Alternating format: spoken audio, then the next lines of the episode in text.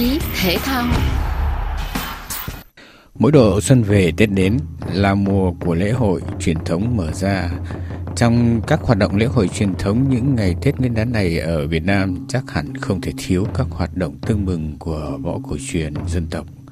Tập hợp những tinh hoa võ thuật dân tộc được đúc kết sáng tạo trong suốt chiều dài lịch sử đấu tranh dựng nước và giữ nước. Võ cổ truyền Việt Nam là niềm tự hào của dân tộc Việt, nhanh chóng lan tỏa ra khắp thế giới được bạn bè quốc tế ngưỡng mộ. Võ cổ truyền Việt Nam không chỉ đơn thuần là những bài võ nhằm rèn luyện kỹ năng thể chất của con người, nâng cao khả năng tự vệ, hướng tới sự hài hòa về thể chất và tinh thần của con người qua việc luyện tập võ cổ truyền Việt Nam còn khơi dậy lòng yêu nước, tự hào dân tộc, tinh thần thượng võ và tính nhân văn của con người Việt. Nhân ngày đầu xuân mới năm 2020, chương trình thể thao của RFI có cuộc nói chuyện với đại võ sư quốc tế Trương Văn Bảo một con người vẫn âm thầm tận tâm cống hiến làm phong phú thêm kho tàng kiến thức về võ học Việt Nam. Ông là tác giả của hàng trăm bài viết lý luận võ học về chuyên môn triết lý văn hóa lịch sử của võ cổ truyền Việt Nam.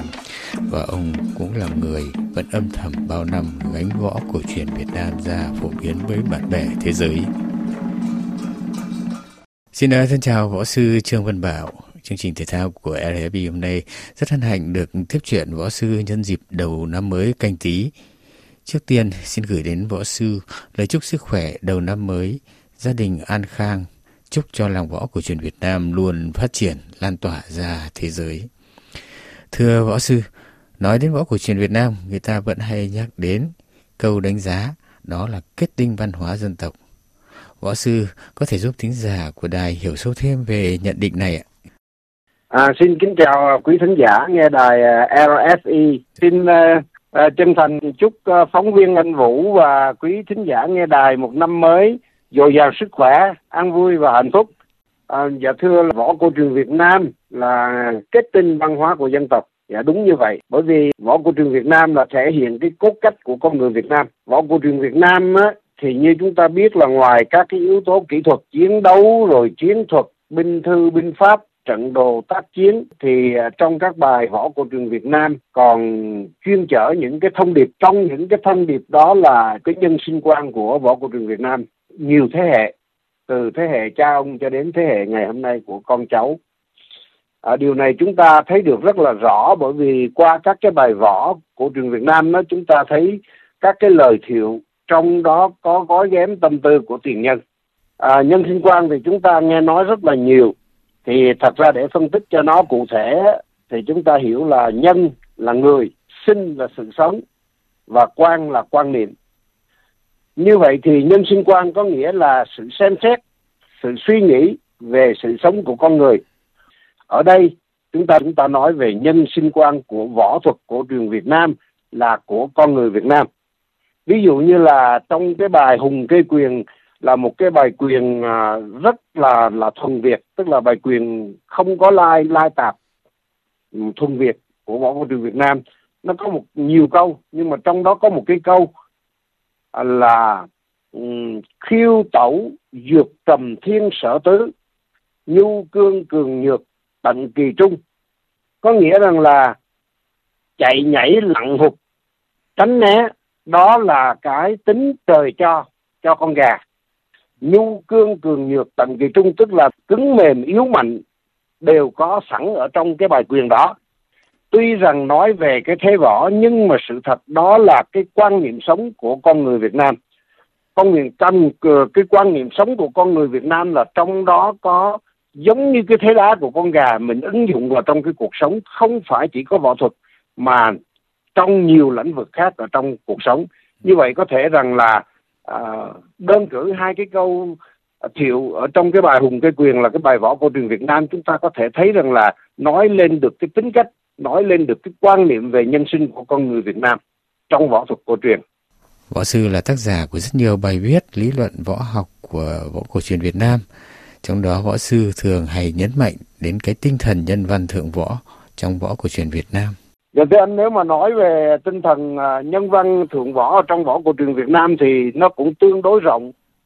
Nhưng mà để mình nói ngắn gọn và dễ hiểu trong cái phạm vi của chúng ta trao đổi với nhau thì có thể à, nói như thế này nhân văn ở trong võ cổ truyền Việt Nam tức là những cái điều tốt đẹp nó có những cái giá trị nhân bản về xã hội. Cái giá trị đó lâu dài cái giá trị đó được uh, gìn giữ được lưu truyền từ đời này sang đời khác qua nhiều thế hệ hàng trăm năm hoặc đến hàng nghìn năm. Đó là cái giá trị nhân văn đó là cái tinh thần nhân văn.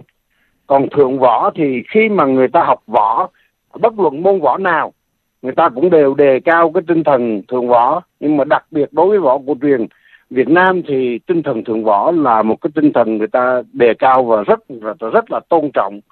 Chúng ta có thể hiểu là thượng võ là cái tinh thần võ đạo cao quý nhất mà người học võ người ta hướng đến. Người ta coi đó như là một mục đích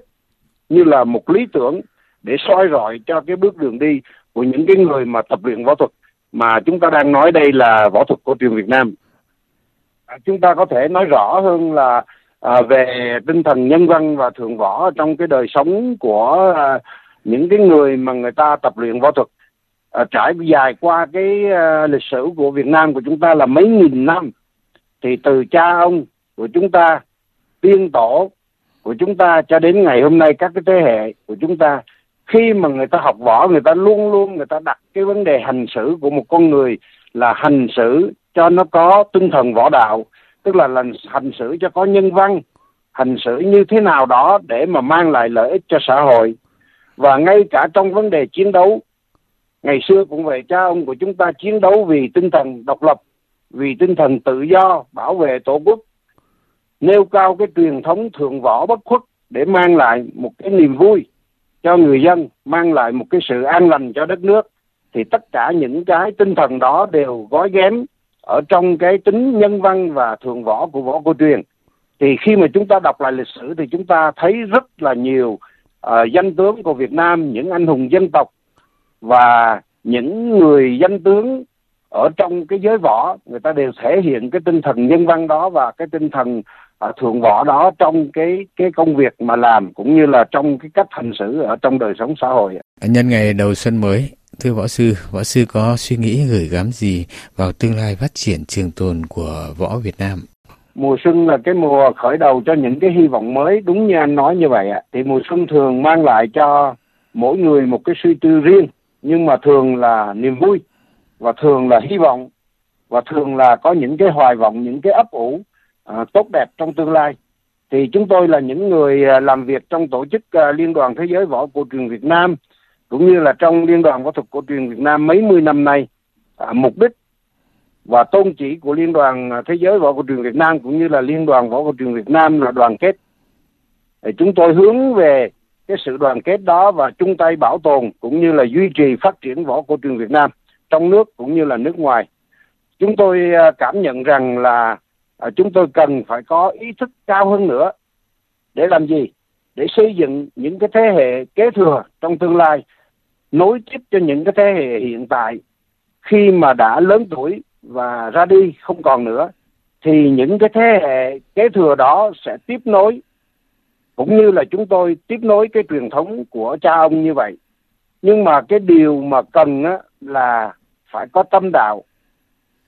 Cái thế hệ tiếp nối đó phải có kiến thức phải có tài năng phải có bản lãnh sông pha để đưa võ cổ truyền Việt Nam vươn xa và vươn cao hơn nữa